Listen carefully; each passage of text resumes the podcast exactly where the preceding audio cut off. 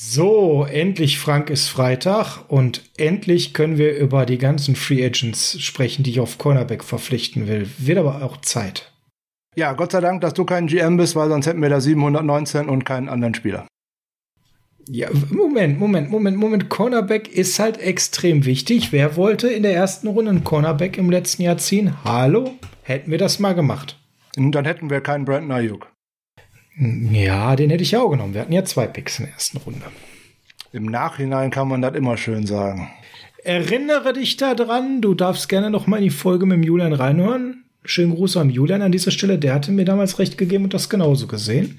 Wir hätten Brandon Ayuk gehabt und wir wären downgetradet und hätten Corner gehabt und jetzt müssen wir uns da irgendwelche Josh Normans verpflichten. Naja, gut. Lass uns mal anfangen.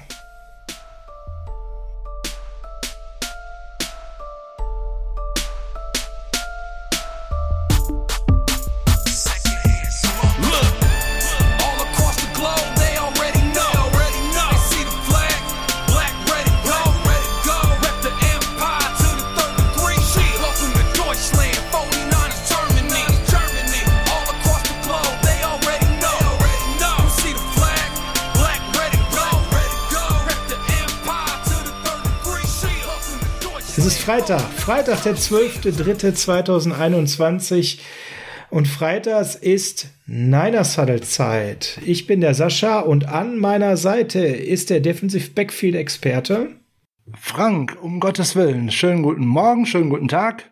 Schönen guten Abend. Auf ins Wochenende mit den Free Agent Erwerbungen oder zumindest den Erwerbungen und Ersatzspielern für gewisse Spieler, die uns verlassen könnten und werden, die Sascha und ich uns heute so ausgedacht haben, beziehungsweise unter der Woche.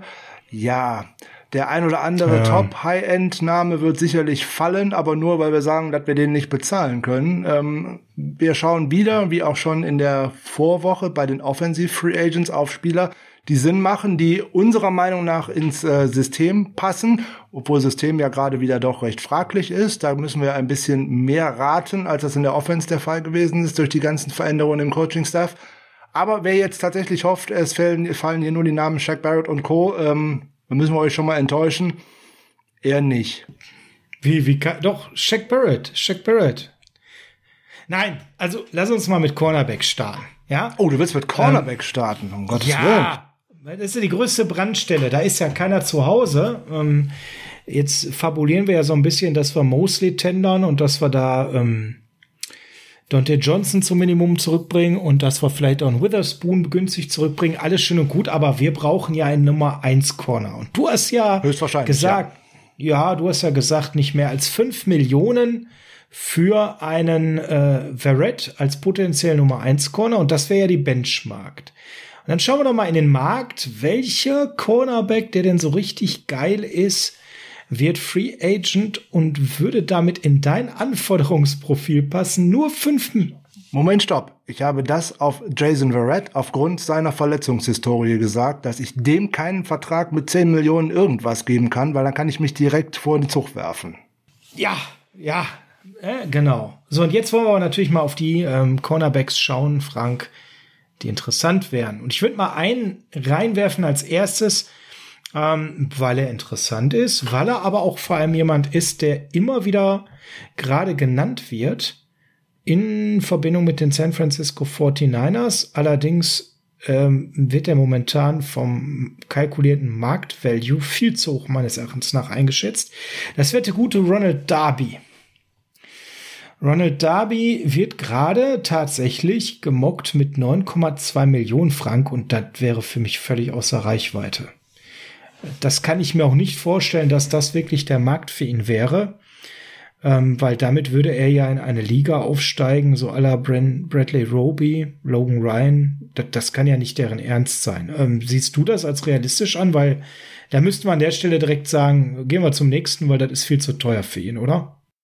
Ja, also wenn ich jetzt an die letzten Spielzeiten von Ronald Darby zurückdenke, fallen mir drei grausame Jahre in Philadelphia ein, insbesondere das yep. letzte 2019. Ich glaube, das war ein recht, eine recht unterirdische Saison mit irgendwie sechs oder sieben abgegebenen Touchdowns und äh, dergleichen. Und auch letztes Jahr in Washington hat er fast 900 Yards abgegeben. Boah. Genau. Meine, man muss dazu sagen, er hat über 1000 Snaps gespielt, quasi jedem Snap auf dem Feld gestanden. Äh, 55 Tackles, ja. Aber der hat massiv abgegeben und war ein gern genommenes Ziel. Und ich habe den jetzt mal nur reingeworfen an der Stelle, weil der momentan oft genannt wurde. Und ich sag mal ganz ehrlich, er war zwar mal ein Zweitrundenpick 2015, aber bitte nicht. Also Ronald Darby hat für mich immer wieder das Problem, dass er ja, vom Winkel einfach schlecht unterwegs. Es ist ja nicht mal so, dass der massiv Separation zulässt, aber sehr, sehr oft fehlt ihm für mich so ein bisschen diese Field Vision, dass der vom Winkel sich richtig stellt und dass er dann Passwege zulässt. Oh, nee, also es ist nicht ernsthaft jemand auf meiner Liste, aber ich wollte es mal reinwerfen, weil ich lese das momentan immer und ich wäre echt sorgenvoll. Also ganz ehrlich, das wäre so einer, wenn ich die Wahl hätte, da würde ich das Geld lieber für Verrett ausgeben. Ja, also wer auf den Gedanken kommt, äh, dem durchschnittlich über drei Jahre 10 Millionen bezahlen zu wollen, also da ist da die Karriereleistung einfach wie so eine Wellenform. Gut, schlecht, gut, schlecht, gut, schlecht. Ja, jetzt war letzte Saison okay, das kann ja nur nach unten gehen, wenn ich mir seine bisherige Karriere anschaue. Also ich weiß nicht, also bei dem hätte ich auch große Bauchschmerzen, insbesondere für so eine Summe. Dann kommen wir mal zu dem ersten, den ich wirklich hier drauf habe einer, der mal hochelitär unterwegs war bei den Minnesota Vikings und jemand, der dann stark abgebaut hatte und aus Kostengründe von den Vikings 2019 gecuttet war, nur um 2020 wieder deutlich aufzublühen bei den Colts. Xavier Rhodes wäre einer, den ich hier hätte. Nicht als potenzieller Number One Corner, aber je nachdem, wie sein Markt fällt, auch hier projected für mich mit über sieben Millionen, da stelle ich mir auch die Frage, ob das reell ist. Wäre aber einer, wenn man den für einen günstigen Kurs bekommen könnte, ist jetzt vom Alter gerade ähm, 30, erst ein First ähm, Round Pick damals gewesen, hat gute Jahre bei den Vikings gehabt, bis er unerklärlich in so ein Leistungsloch fiel und dann eben aufgrund des hohen Salaries äh, zwangsläufig, weil die Vikings einfach riesen Cap-Probleme hatten, gecuttet wurde. Habe ich letzte Saison wieder deutlich stabiler erlebt wie schätzt du ihn ein? Wäre das einer für einen schmalen Kurs, der die 49ers verstärken könnte? Der genannte Preis ist für mich kein schmaler Kurs. Und Nein. Was man zu Xavier Rhodes sagen muss, die Saison jetzt bei den Colts war deutlich besser als äh, die Jahre davor bei den ähm, Minnesota Vikings. Aber das ist aber ein Spieler, der zu unheimlich vielen Fouls neigt. Der zieht unheimlich viele Flaggen und boah, weiß ich nicht. Und ob der in unser System passt, ist so eine andere Sache, ähm, weil gerade bei den Colts hat er besser ausgesehen, weil die eigentlich in zwei Drittel, wenn nicht sogar noch mehr Prozent der Snaps mit zwei tiefen Safeties spielen, die natürlich dem Cornerback ein wenig Freiheit erlauben weil dahinter tatsächlich eine Absicherung ist. Bleibt es bei unserem äh, ein System mit einem Single High Safety, dann sieht das schon wieder ganz anders aus. Dann ist ja. er wieder in dem System, was vorher bei Minnesota gespielt worden ist. Und was für ihn sehr gut funktioniert hat. Äh, in den letzten Jahren nicht. Äh. Im, Letz-, Im letzten Jahr. Im letzten nicht, ne? Jahr hat das, äh, im letzten Jahr haben die zwei äh, Safeties hinten als Absicherung für ihn gut funktioniert. Die Jahre davor bei den Vikings, gerade 2018, 2019, die waren schon schlecht. Ja gut, da haben sie ja nicht umsonst gecuttet, ganz klar. Sie haben ihn da nicht umsonst gecuttet, zum einen, weil er dann recht teuer äh, geworden ist und weil die Saisons einfach äh, auch schlecht waren. Ich meine mich zu erinnern, dass er 2019 irgendwie ein Passer-Rating von irgendwie 130 oder sowas abgegeben hat. Das ist natürlich äh, Bodensatz der Liga. Absolut. Also das war auch ein unterirdisches Jahr. Und es wäre natürlich auch so ein bisschen eine Wette darauf, dass er die Leistung bei den Colts nochmal bestätigen und dementsprechend sogar steigern könnte. Frank, wen hast du als erstes auf deiner Liste? Meine Liste beginnt mit einem Namen, der hoch gehandelt wird, der womöglich auch einer von denen ist, der äh, overpaid werden könnte und der auch leider schon so an der Schwelle zur 30 ist. Und wir gucken in unsere Division, wir gucken nach Los Angeles zu Troy Hill. Troy Hill.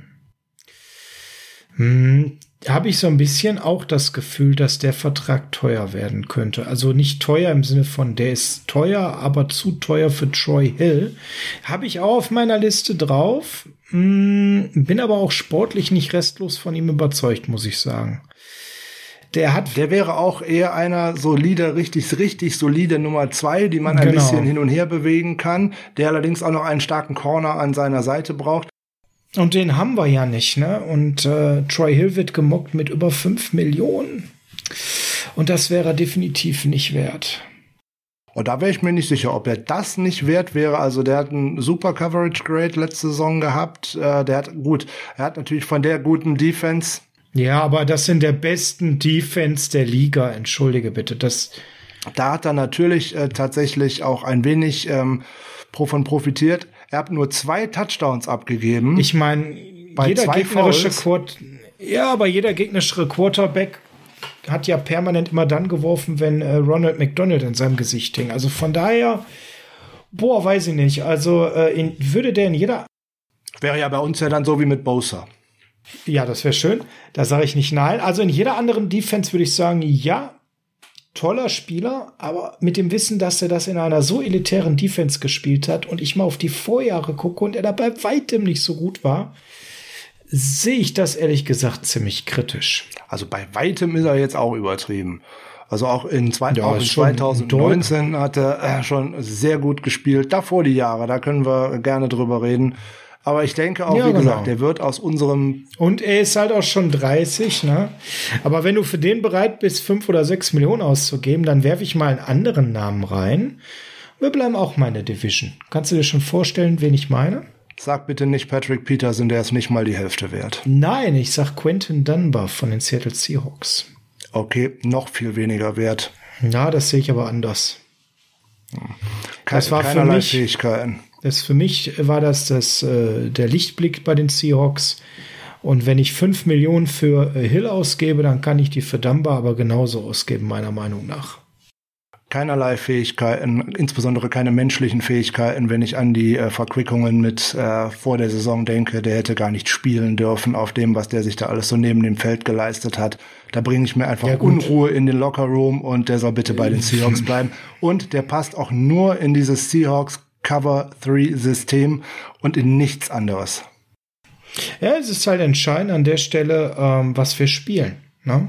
Und was wir dann auch wirklich äh, haben wollen, ist halt mit 6 äh, Feet 2, also mit 1,86 ein großer Spieler, der auch lange Arme mit sich bringt. Und äh, das war ja in der Vergangenheit bei uns durchaus gefragt zum Thema menschlichem Verhalten. Na, kannst ja doch einige in der Liga dann knicken, die die ganze Zeit spielen können. Das können wir hier gerne diskutieren, aber dann haben wir so einige Spieler, die nicht spielen dürften. Dann wird Wäre es auch sehr leer. für, ja. Na, ähm, da sind wir beide einer Meinung, da man dabei eben wenig äh, ausrichten kann. An der Stelle sehe ich das eher weniger. Tatsächlich sind Hill, Darby und Dunbar die am meisten gehandelsten Cornerbacks auf dem Markt für uns als Verstärkung. Und ich bin ganz ehrlich, es ist so keiner dabei, der mich so restlos überzeugt. Für alle wird so Preise aufgerufen, wo ich sage, wow, das ist mir ein bisschen zu hoch dafür, dass das jetzt nicht so die Riesenhilfe ist. Um, ist der Markt auf Cornerback so heiß oder warum glaubst du, werden da so viele recht hohe Verträge projected oder ist das momentan nur heiße Luft? Ich habe es ja letzte Woche bei den äh, offensiven Free Agents schon gesagt, diese Projections sind gerade für diese Saison einfach, auf Deutsch gesagt, für den Arsch. Da werden halt ganz viele Verträge ganz anders aussehen als das, wie man sie jetzt vorhersagt.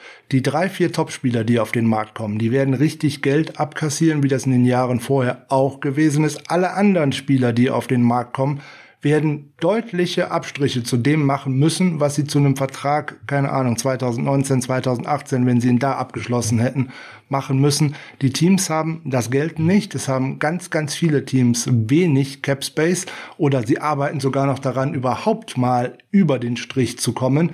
Diese äh, Verträge, die da überall so äh, prognostiziert werden, da ist bei den meisten davon viel zu viel Goodwill mit drin und das kann ich mir nicht vorstellen. Es werden bei vielen, vielen und auch einige Big Names werden sich wundern, wie wenig Geld denn anschließend erstmal auch vor allem garantiertes Geld in ihre Taschen fließen wird. Hm, bin ich voll bei dir. Hm, wenn du Quentin Dunbar nicht kaufst, ich hätte noch einen auf meiner Liste, wo ich aber auch schon das Gefühl habe, der wird auch mittlerweile zu oft genannt und könnte auch zu teuer werden, und zwar Michael Davis von den Chargers. Michael Davis von den Chargers. Den habe ich doch ja, irgendwo auch. Das ist für mich so ein Typ, der bringt die Größe mit, der ist äh, 1,86, der ist, hat eine gewisse Erfahrung, der passt in unser Scheme, der ist aber immer noch jung. Ich glaube, 26 wird er jetzt, wenn ich das mir richtig aufgeschrieben habe. Und der hat sich jetzt richtig auch bei den Chargers entwickelt und hat da jetzt äh, zuletzt, wenn ich mal auf die Statistiken der letzten zwei Jahre gucke, 80 Tackles, 17 Pass Defenses, drei Interceptions. Liest sich nicht so schlecht und hat sich auch im äh, bei manchmal noch recht kritischen Pro Football Focus Grade nach und nach so Richtung 70 hochgearbeitet.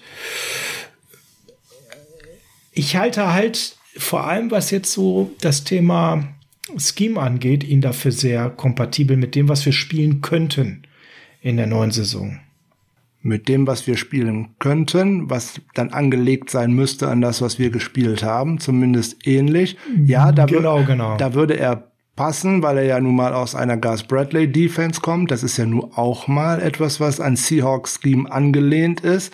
Ähm, der Richtig. lässt grundsätzlich ein äh, durchschnittliches äh, Passer-Rating zu, immer so in den letzten beiden Jahren so knapp unter 80.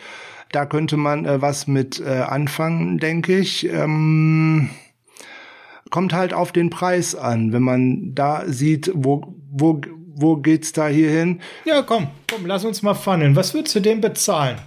Boah, also das ist zum einen natürlich immer wieder ein Incentive-Deal, weil ich tatsächlich sehen möchte, dass die Jungs auch auf dem Feld etwas bringen. Und dann ist er für mich ein, äh, er ist zwar jünger, aber ist auch eher noch ein Projekt als ein Troy Hill. Ähm, der muss dann auch tatsächlich zeigen, dass er das wiederholen kann. Ne? Diese Pro Football Focus Grades sind immer so eine Sache bei manchen Sachen. Der in Coverage ist er in den letzten beiden Jahren da nicht so gut äh, weggekommen. Da müsste er tatsächlich noch mal eine, eine richtige Schippe drauflegen. Die Frage ist, kann er das? Und in welcher Rolle willst du ihn sehen? Wenn ich da viel Geld auf den Tisch legen möchte, also ich habe mal was von gelesen, dass das Management von ihm so durchschnittlich sieben Millionen pro Jahr haben möchte. Nein, ist zu viel. Das ist definitiv das ist zu viel. Zu viel. Äh, also zwischen vier und fünf, da können wir uns drüber unterhalten. Und das aber auch hm, nur, genau. aber auch nur mit Incentives dabei. Die dürfen dann nicht auch noch oben drauf kommen. Da kann man gerne mal nachverhandeln, wenn der seine Qualitäten mal unter Beweis gestellt hat. Und auch das ist eigentlich etwas, den ich mir so als Nummer zwei oder sogar als Nummer drei vorstellen könnte. Ja gut, ich suche nur Nummer zwei, weil ich ja entweder Mosley oder Verrett halte, wahrscheinlich aber Verrett. Ja, und das ist. Damit habe ich meine Nummer eins. Und das ist immer noch die Frage, ob das äh, tatsächlich äh, die Nummer eins ist, weil auch in der letzten Saison hat Barrett immer den Field Corner gegeben und das ist nicht die Nummer eins auf dem Feld. Ob der die andere Seite spielen könnte, müsste man sehen. Das wäre etwas, wo, womöglich einen Cornerback, den man draften könnte. Aber das ist sehr viel in die Zukunft gerade noch gedacht. Da müsste man mal den Start der Free Agency abwarten, dann weiß man, wo was hingeht. Mal gucken, wenn du jetzt auf deiner Liste noch anbietest bei Corner. Also Michael Davis wäre schon der erste, der mir bis jetzt so am ehesten gefallen würde von denen, die davor so im Spiel waren. Da bin ich äh, nicht so überzeugt. Da uns definitiv auch ein bisschen äh, Veteran abgehen wird, also Veteran Leadership abgehen wird, dadurch, dass uns ja der gute Richard Sherman verlässt, wäre es ja auch nicht so verkehrt, auf den einen oder anderen Spieler mal zu schauen, der schon ein bisschen Erfahrung oh. mitbringt. Oh, jetzt bin ich gespannt. Und den Namen habe ich vorhin schon mal gesagt. Da müsste man natürlich richtig schauen, wo geht das hin? Äh, wo landet der womöglich? Ich denke, dass die Arizona Cardinals Patrick Peterson entlassen werden. Der Richtig. bringt natürlich ein bisschen was mit, nämlich ganz viele Jahre und Erfahrung in dieser Liga, aber der ist beileibe nicht mehr der gute Corner, der noch vor zwei oder drei Jahren gewesen ist. Als Nummer zwei könnte man sich den eher auch schon wieder vorstellen, nicht als Nummer eins. Da muss man mal ganz klar auch nur aufs letzte Jahr gucken. Mm. Hat er fast 1100 Snaps äh, gespielt, hat aber sagen. tatsächlich 13,5 Yards pro Reception abgegeben, fünf Touchdowns abgegeben, zwölf Strafen gezogen das ist viel. Das ist wirklich viel und ja, das steigt viel. signifikant in den letzten Jahren an ein Nummer 1 Corner, ein Shutdown Corner, der mir die Seite zumacht, ist der nicht mehr. Da muss man sich drüber im Klaren sein. Und dann ist natürlich die Frage, ist der bereit, auch auf deutlich Geld zu verzichten? Oder nimmt der natürlich jedes Angebot an, was ihm tatsächlich nochmal acht, neun, zehn, keine Ahnung, wie viel Millionen irgendwo pro Saison ähm, geben könnte. Ja. Also bei den Ja, Cardinals das ist, wird äh, er für zu das Geld, für, bei den Cardinals wird er für das Geld sicherlich nicht bleiben. Die haben mit schon mehrfach auch ähm, öffentlich gesagt, da muss man an einem Vertrag äh, restrukturieren. Das ist einfach zu teuer für einen nicht mehr Nummer eins Corner.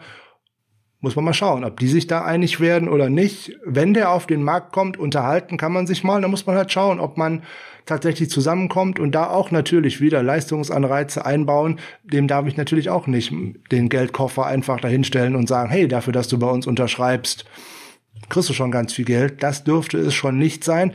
Es müsste fast so eine Art Richard Sherman Vertrag sein. Wenn du noch mal richtig gut spielen kannst, kannst du auch richtig viel Geld verdienen. Ne? Ansonsten eher nicht. Wäre zumindest mal etwas in Richtung Veteran Leadership.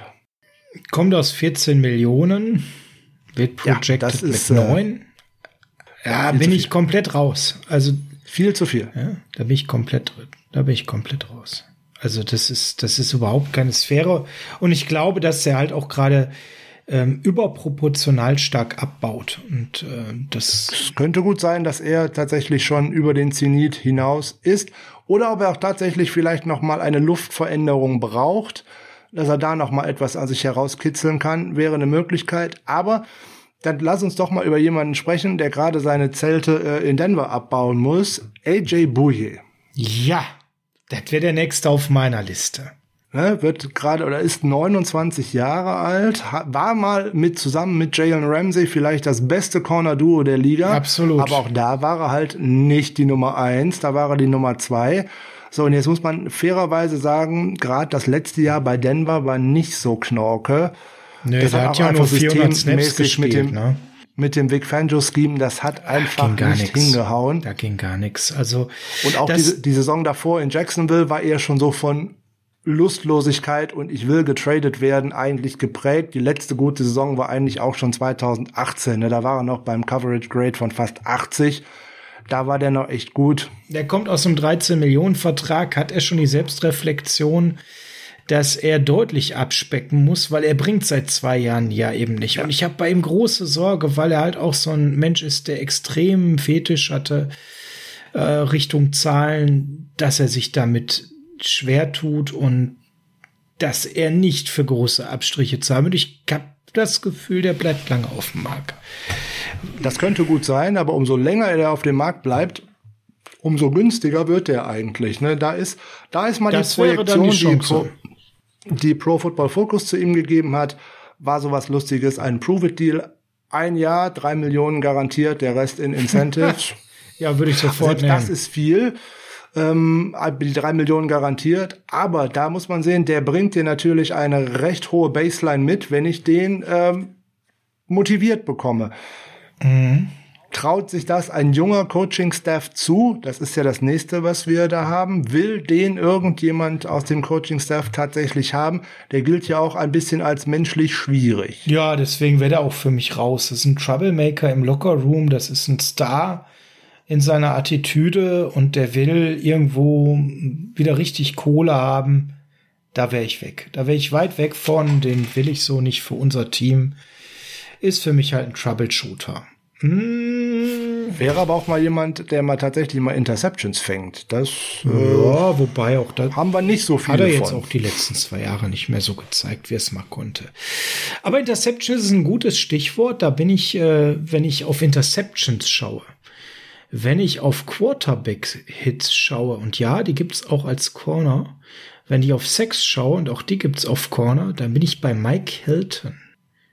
Auch jetzt wechselst du ja schon wieder auf Nickelback und nicht auf Outside Corner, da wo wir darüber gerade sprechen. Ja, mein Gott, äh, Agilität, Frank, ja? Ja, das hat ja gerade nichts mehr mit Agilität zu tun, sondern da schmeißt man immer Dinge durcheinander, die, mit, die nicht zusammengehören. Gut, wir können gerne über Hilton sprechen. Hilton wäre ein netter Ersatz für äh, K1 Williams, wenn man ihn nicht halten könnte. Genau. Der wird jetzt 27. Die Projektionen sehen nicht so teuer aus. Ja, da mit dem Mike Hilton könnte man etwas anfangen. Der wäre kein 1 zu 1 Zusatz zu K1 Williams. Dafür sind seine Fähigkeiten, was den Pass Rush anbelangt, einfach nicht gut genug. Und er lässt auch ein bisschen viel an Receptions zu. In der letzten Saison waren es nämlich 75 Prozent. Ja. Das ist viel. Das Problem ist natürlich, dass er ähm, ja so ein bisschen viel Löcher stopfen musste auf seiner Position. Die Defense der Pittsburgh Steelers war vorne super und dahinter kam eigentlich nichts mehr. Und da war Hilton eigentlich noch ein Lichtblick, musste aber ganz häufig äh, ganz, ganz weite Felder abdecken und da sah dann häufiger nicht so glücklich aus, aber es wäre jemand für mich, der eben Kawan Williams schon auch ein gutes Stück ersetzen könnte. Aber wenn du willst, gehen wir wieder auf Outside, wenn ihr das hier alles immer, wir können das auch meinetwegen schön her durch die Gassen machen. Mir ist das relativ, was man zu Mike Hilton noch definitiv sagen müsste. Ganz großes Thema Tackling, weil es ist furchtbar. Ähm, und Missed Tackles, es ist furchtbar. Ähm, wer in vier Jahren Spielzeit als Corner auf Missed Tackles von 47 kommt, macht da grundsätzlich etwas falsch. Und wer auch in der letzten Saison im 2020er einem Tackling Grade von 28,2 bei Pro Football Focus landet, der macht da verdammt viel falsch, weil ja, da fehlt auch ein bisschen was an Technik. Kann man ihm vielleicht beibringen. Der bringt viele Anlagen mit. Er wäre sicherlich die günstigere Variante zu K1 Williams und die etwas jüngere Variante zu K1 Williams, keine Frage. Ja, genau, 27 jetzt, ja. Aber da muss man dann natürlich auch im Run Support, wo der gute äh, K1 Williams ja auch wirklich gut ist, auch im Run stoppen. Ich habe äh, in der letzten Folge seine sehr gute Technik auch gerade gegen große und gegen bullige Spieler entwickelt. Das kann Mike Hilton in keinster Art und Weise. Und da hätte ein Coach verdammt viel zu tun, dem beizubringen, wie man auch mal ein Tight End oder dergleichen stoppt. Du bist wieder dran. Ich bin wieder dran. Was möchtest du denn jetzt hören? Sollen wir wieder zurückgehen oder sollen wir hier bei denen gerade bleiben, bei den Nickelbacks? Was? Was du noch, was du noch so auf der Liste hast, wir sollten Corner ja auch langsam zum guten Ende bringen, also hau mal die Deep Dives raus, mit denen keiner rechnet. Ja, da bin ich ja noch gar nicht bei den Deep Dives, weil du gerade so schön bei den Nickelbacks eingestiegen bist, da wird man sicherlich auch über einen äh, Desmond King den zweiten Mal kurz, zumindest mal kurz sprechen müssen.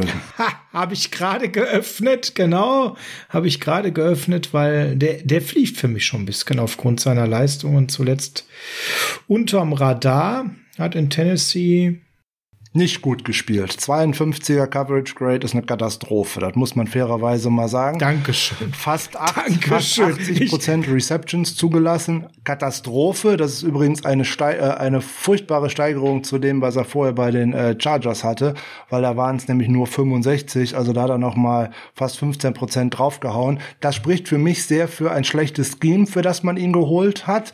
Die äh, Secondary bei den Titans war ja auch relativ vogelfrei, wenn man es mal so sagen muss, weil auch keinerlei Pass Rush da vorhanden gewesen ist. Da hat er einfach, da hat er einfach nicht ja. hingepasst. Da wird man eigentlich direkt das sprichwörtliche Häkchen drunter machen können. Das war eine völlig falsche Verpflichtung, weil man gehofft hat, mit einem Spieler, den man dazu holt, so ein ganzes, naja, ein ganzes Gebilde aufrechterhalten zu können, was im Endeffekt äh, nur noch durch den Putz zusammengehalten worden ist, sprich durch die Trikots. Also das war gar hm. nichts.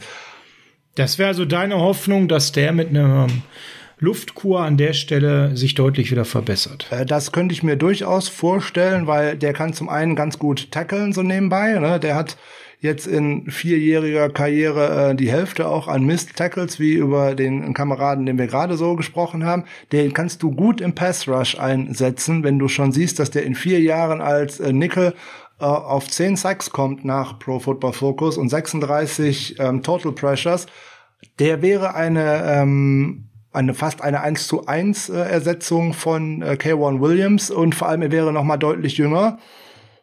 Der könnt, da könnte man sicherlich auch noch mal einiges an äh, Potenzial rauskitzeln, würde ich jetzt mal glatt behaupten. Also den könnte ich mir echt gut vorstellen, wenn man Williams nicht halten kann. Oder wenn man ihn nicht halten möchte, weil man sich sogar etwas verjüngen möchte auf der Position. Auch das muss man ja weiterhin immer im Auge behalten. Mhm, richtig. Dann kommen wir. Kommt natürlich auch hier wieder ein bisschen aufs Geld an. Wie du sagtest, er fliegt so ein bisschen unter dem Radar wenn man da so sehen kann, man sieht da irgendwas mit durchschnittlich, so auf drei Jahre gesehen, so von knapp um die sechs Millionen oder ein bisschen noch darunter. Ja, ich gehe ja immer weiter eher, ich denke noch ein bisschen weiter runter. Aber das ist ein Preis, den ich mir durchaus vorstellen könnte, wenn es da halt auch nicht zu viel garantiertes Geld äh, dabei gibt. Und ähm, also der wird mir ganz gut gefallen, wenn ich ehrlich ja, bin. Ja, ist der, Kommt, ist der erst, wo ich mitgehen würde, ja. Ist das schön. Haben wir kommt, kommt ja halt aus dem Chargers-Scheme, was unserem doch recht ähnlich ist. Also von daher, das könnte ich mir gut vorstellen. Also er und Michael Davis, da sind wir uns dann doch recht einig. Mein Gott, wir haben uns in der Chargers Secondary aber umgeguckt. Aber holla. Dann würde ich gerne mit dir mal ein bisschen tiefer einsteigen und mal so die Insider nehmen, vielleicht auch für die Rotation, die nicht sofort auf der Hand liegen. Hm, hau mal raus. Ach so, ich dachte, du haust einen raus. Kann ich auch machen. Was möchte Wir haben doch gerade über Kings gesprochen. Sollen wir mal bei Kings bleiben? Nehme ich doch mal einen noch von den Green Bay Packers. Nehme ich doch noch mal Kevin King. Hm, habe ich auch auf meiner Liste, ja. Gefällt Der mir. ist allerdings auch schon ein Projekt irgendwie. Ja, definitiv. Bräuchte man ein bisschen Zuversicht. Bräuchte so Zuversicht, definitiv keine Nummer eins. Jetzt sprechen wir ja eigentlich auch wieder über einen Outside Corner. Da- der bringt natürlich ganz viel mit. Der ist für mich halt so eine Nummer drei, ne? Den ich vielleicht zu einer zwei entwickle. Genau, so, das wäre etwas, den man kann man sich vielleicht auch für die Zukunft ein wenig vorstellen. Der ist sehr schnell, der läuft eine 4-4, zumindest mal auf der Combine mal gelaufen, eine 4-4, ehemaliger Zweitrunden-Pick, kommt von den Washington Huskies, spricht eigentlich immer für eine sehr gute Secondary-Ausbildung. Und der ist ja 26, ne? Das heißt, hier hast du wirklich noch die Chance, was zu entwickeln. Äh, so sieht's aus, der wird uns jetzt gerade ein wenig im, äh, in Erinnerung geblieben sein, weil er im Endeffekt mitverantwortlich gewesen ist für das Aus von Green Bay gegen Tampa Bay. Weil einmal hat er sich vor der Halbzeit vernaschen lassen und dann hat er sich dummerweise die zweite oder dritte doofe Strafe in dem Spiel abgeholt und das war eine Strafe, weil wer so das Trikot von seinem Gegenspieler festhält, Ja. der darf sich auch nicht wundern, wenn da eine Flagge geflogen wird. völlig klar.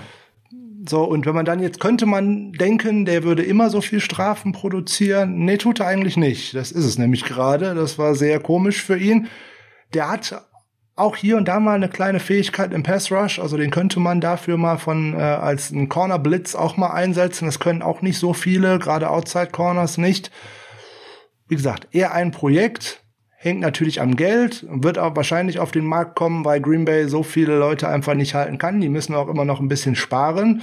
Müsste man mal schauen. Wie gesagt, wäre eher eine Ergänzung als nicht jemand, den man so direkt ins Feuer schmeißen möchte. Ja, ja. Komme ich mal auch zu einem Projekt. Ein Projekt der Patriots. Ein Projekt, was jetzt drei Jahre nachdem es nicht gedraftet war, von den Patriots entwickelt wurde und sich jedes Jahr auch gesteigert hat. JC Jackson. Viele Interceptions in der letzten Saison, wenn mich nicht alles täuscht.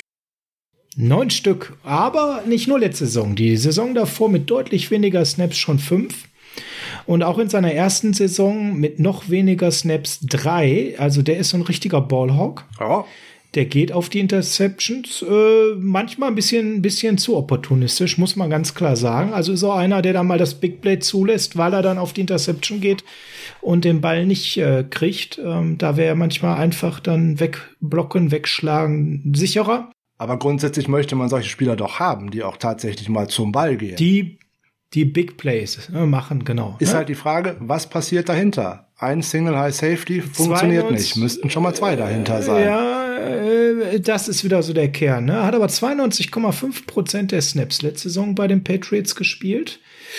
40 Tackles und 9 Interceptions. Ähm, Jetzt wird man klar, der bräuchte eine, eine äh, entsprechende Absicherung, aber das wäre ja auch wieder für mich ein Projekt und das wäre auch wieder für mich jemand, der günstig ist. Ne? Da darf man jetzt keine x Millionen reinschmeißen, gar keine Frage. Aber der Mann hat bisher äh, 500 und 600.000 Dollar verdient. Der wird jetzt ein bisschen mehr wollen. Aber wenn ich den für kleines Geld bekomme, so als Nummer drei und dann eben mit der Chance, eine, solide Nummer zwei daraus zu entwickeln, der ist erst äh, 25 Jahre alt. Stark. Ja, Finde ich gut. Äh, der steht ganz oben auf der Liste. Ich werde jetzt in dieser Saison overpaid, weil da werden ganz viele alleine auf seine Interception-Anzahl schauen. Dann kommt das Patriots-Scheme dazu. Der hat sogar oftmals gegen eine Nummer eins gespielt mit einer Safety-Hilfe dabei, während die eigentliche Nummer eins die Nummer zwei alleine rausnehmen musste. So läuft das Patriots-Scheme. Der könnte für uns tatsächlich äh, äh, eine interessante Option sein, weil mit Corey Undlin kommt ja jemand, der in der letzten Saison auch eine Patriots Secondary mehr oder weniger gecoacht hat bei den Detroit Lions. Das wäre eine Art Spielertyp, die wir bisher im Kader aktuell einfach nicht haben. Wir haben nirgendwo einen Ballhawk. Genau. So, Das ist das, was uns fehlt. Und da habe ich gleich noch so einen zweiten. Aber JC Jackson ist da natürlich weit vor allen anderen. Und deswegen alleine, weil es wie bei Edge Rushern meistens darauf hinausläuft, da wo viele Sex gedonnert werden, da fließen viele Scheine in äh, die Richtung. Das geht bei Interceptions geht das ähnlich. Also das könnte sein, dass der einen Vertrag bekommt, der ja, der einfach von Gut und Böse entfernt ist und dass da eventuell sogar ein zweistelliger Millionenbetrag bei rauskommen könnte im Durchschnitt über zwei, oh, drei Jahre. Das dürfte über das, was die 49ers bereit sein dürften auszugeben, deutlich hinausgehen. Bleibt er bei einem schmalen Salär? Warum nicht? Fände ich interessant. Insbesondere, es kommt darauf an, was wollen die Coaches jetzt spielen. Will man aggressiver spielen, gerade bei den äh, Corners, dann braucht man so einen Spieler. Bleibe ich eher bei dem recht passiven 1 zu 1 Scheme, was wir haben, dann wird das echt gefährlich dann gegen eine Offense, wo du genau weißt, der hat keine Absicherung dahinter, werden das viele Offenses versuchen, darüber zu gewinnen. Hm. Bin ich bei dir? Dann hau du noch mal so ein Deep Dive raus. Ein Deep Dive. Ich hätte jetzt noch was, was Interessantes. Ich habe vorhin mal über äh, Veterans gesprochen, Veteran Leadership das ist jetzt vielleicht ein bisschen archeweit hergeholt, weil das. Jetzt komm nicht mit Josh Norman, bitte. Ja, um Gottes Willen, nein. Ich möchte ja einen Spieler haben, der mir zumindest irgendetwas bringen könnte, nämlich etwas Solides. Und Josh Norman ist schon so lange von solide entfernt, das weiß ich gar nicht, wann das noch gewesen ist. Da muss der noch ein Trikot. Extremely washed. Da muss der noch ein Panthers-Trikot ja. angehabt haben. Also der war ja schon in Washington nicht gut. Nein, ich rede über jemanden, der sogar schon fast ein bisschen länger in der Liga ist und ähm, der vielen etwas beibringen könnte, der tatsächlich aber auch eher eine Nummer drei oder sogar eine Nummer vier wäre. Da geht es mir eigentlich nur um das, was der in der in den Locker Room reinbringen soll. Ähm, über Jonathan Joseph. Jonathan Joseph. Schon recht lange in der Liga, nämlich seit 2006, um genau zu sein, war jetzt Arizona, oder? Ist, ist, ist, ist das nicht so ein uralter Mann, irgendwie 36 oder so ist? Der ist 36, der wird sogar 37. Oh Dafür ist, ist er aber noch tatsächlich recht fit in den Beine weil der hat auch in der letzten Saison noch äh, in über 400 Snaps auf dem Feld gestanden für Arizona und für Tennessee. Davor jahrelang bei Houston und irgendwann mal gedraftet worden bei Cincinnati.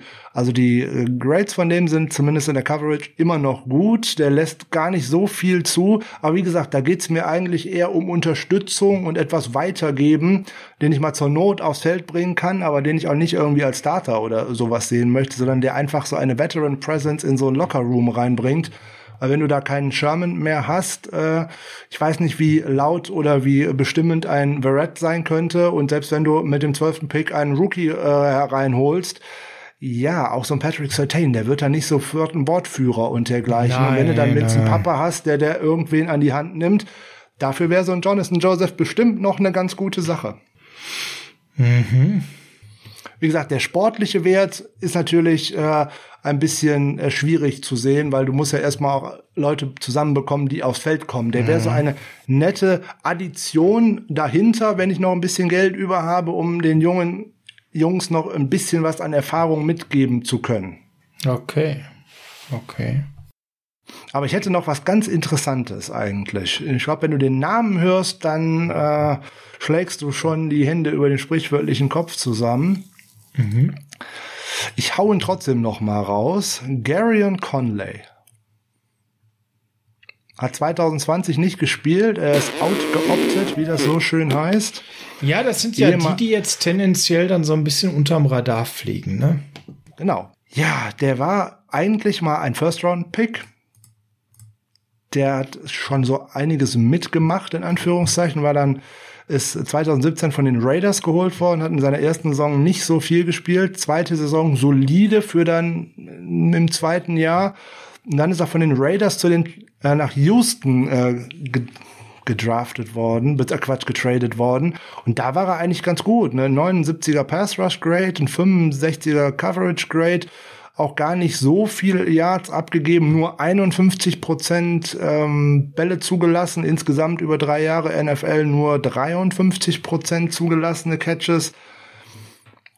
Auch eher Richtung Projekt, ähm, aber insbesondere auch günstig, um mal Beine ins Camp äh, zu kriegen, weil ich kann mir nicht vorstellen, dass der einen großen Markt hat. Nee, einen großen Markt wird er nicht haben. Hm, ja. Ist halt auch recht groß, bringt halt, fliegt äh, halt lange stark Arme unterm mit. Radar, das ist sicherlich der Vorteil. Ich hätte noch einen, da würde mich mal interessieren, ob du ein gewisses Upside bei ihm siehst. Gerne. Oder ob du, oder ob du sagst, oh Gott, oh Gott. Rashwell Douglas. von, von den Panthers. Der ist erst 25, kommt nach vier Jahren auf den Markt, hat sich jedes Jahr gesteigert und seine Rolle ist auch immer größer. War ja erst in Philly und zuletzt bei den Panthers. Seine Rolle ist immer größer geworden. Tackles sind sicherer geworden optisch. Siehst du in dem auch wieder, ne? Projekt, Weiterentwicklung, ist aber ein Third-Round-Pick 2017 gewesen. Wenn man den wieder für schmales Geld bekommt, siehst du in dem vielleicht noch die Chancen, den weiterzuentwickeln möglich ist, alles auch weiterzuentwickeln. Natürlich jemand, der auch wieder Anlagen mitbringt, keine Frage. Genau, genau, deswegen. Müsste man, ja, kommt, ist immer eine Frage des Geldes. Ähm, die, man wird sich es halt nicht leisten können, zu sagen, hey, ich hole mir jetzt fünf Jungs beieinander, die bringe ich jetzt alle für wenig Geld hier rein und äh, eins von den Projekten wird's dann schon uh, äh, da jetzt die Projektion zu sagen, hm, der bringt mir auf jeden Fall, den kann ich auch als Starter einplanen. Ich weiß es ehrlich gesagt nicht. Möglich. Möglich. Ein, ein ganz, ganz unterm Radar habe ich noch, nämlich der hat einen Torn ACL gehabt, ist jetzt aber wieder fit, kommt aber auf den Markt. Mhm und hatte vier Jahre, die so lala bis gut waren bei den Steelers und hat dann anschließend bei den Bears gar nicht gespielt. Artie Burns. Das wäre einer, den man für ganz kleines Geld kriegen würde. Und der hatte am Anfang seiner Karriere, ist ein Erstrunden-Pick, muss man ja dazu sagen, ne? Hatte der schon gute Anlagen. 2016, 2017 bei Pittsburgh hat er mir schon ganz gut gefallen, war dann auch 2017 Stammcorner, dann ist seine Rolle äh, kleiner geworden. Dann fingen auch die Verletzungen an und dann natürlich Torn ACL.